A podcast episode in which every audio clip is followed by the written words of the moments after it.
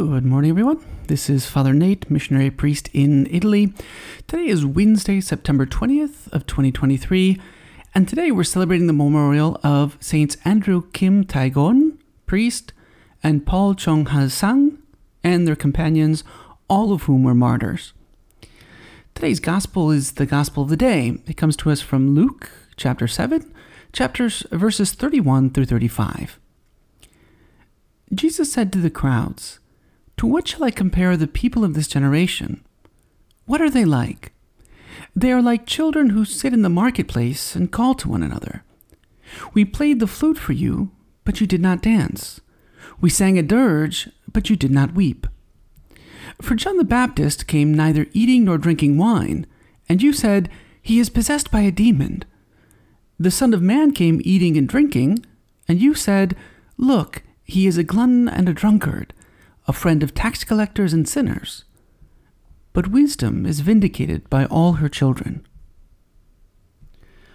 Although it's not part of what we just heard, Luke gives a beautiful introduction to today's gospel in verses 29 and 30, as he says that all the people who listened, including the tax collectors, and those who were baptized with the baptism of John, acknowledged the righteousness of God. But the Pharisees and scholars of the law, who were not baptized by him, rejected the plan of God for themselves. Although Jesus is speaking to the crowds in mass, it's clear that this parable, in which he compares the different ways in which he and John the Baptist called the people of Israel to conversion, is meant particularly for those who rejected the plan of God for themselves. John's austere discipline in preaching drew many, as did Christ's more overtly joyful and sociable tone, but in the end, there are some who refuse to be drawn by either. They simply sit on the sidelines, rejecting both one and the other.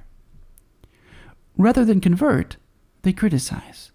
And those who don't want to convert will always be able to find something to criticize. A sincere Christian looks at things the other way around. Once during an interview, St. Mother Teresa of Calcutta was asked, Mother, what needs to change in the church? Clearly, the interviewer was hoping for an answer regarding doctrine or dogma. Instead, the saint simply replied, You and me. You and me. Criticize or convert. There's no middle ground, since the path to salvation and the battle for souls doesn't let us sit on the sidelines. We should also take note that the gospel ends with a rather cryptic phrase from Jesus But wisdom is vindicated by all her children. Again, the fathers and doctors of the church, they're, they're sort of divided on what it means. On the one hand, it could be taken to mean that the children of the light are able to recognize God's presence no matter what disguise he takes, right? Those who followed John the Baptist saw God in austere penance. Those who found him in Christ saw God in joy and miracles. However, others have suggested that it means God's wisdom is seen in the changed lives of those who follow him. All his children, and not just some of them, live differently. They make the gospel concrete. And this is true for every single sincere follower of Christ. It's not the critics who have the last say. Complain as they might, in the end, it's the results who show who's in the right and who's in the wrong. Grace and perseverance can't be faked.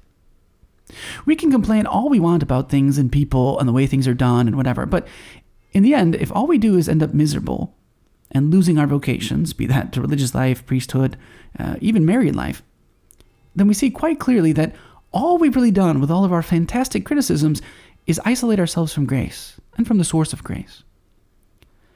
So today, let's pray through the intercession of Mary, the cause of our joy and comfort in sadness, to follow Christ without reserve, knowing that God desires us to follow him at every moment of our lives.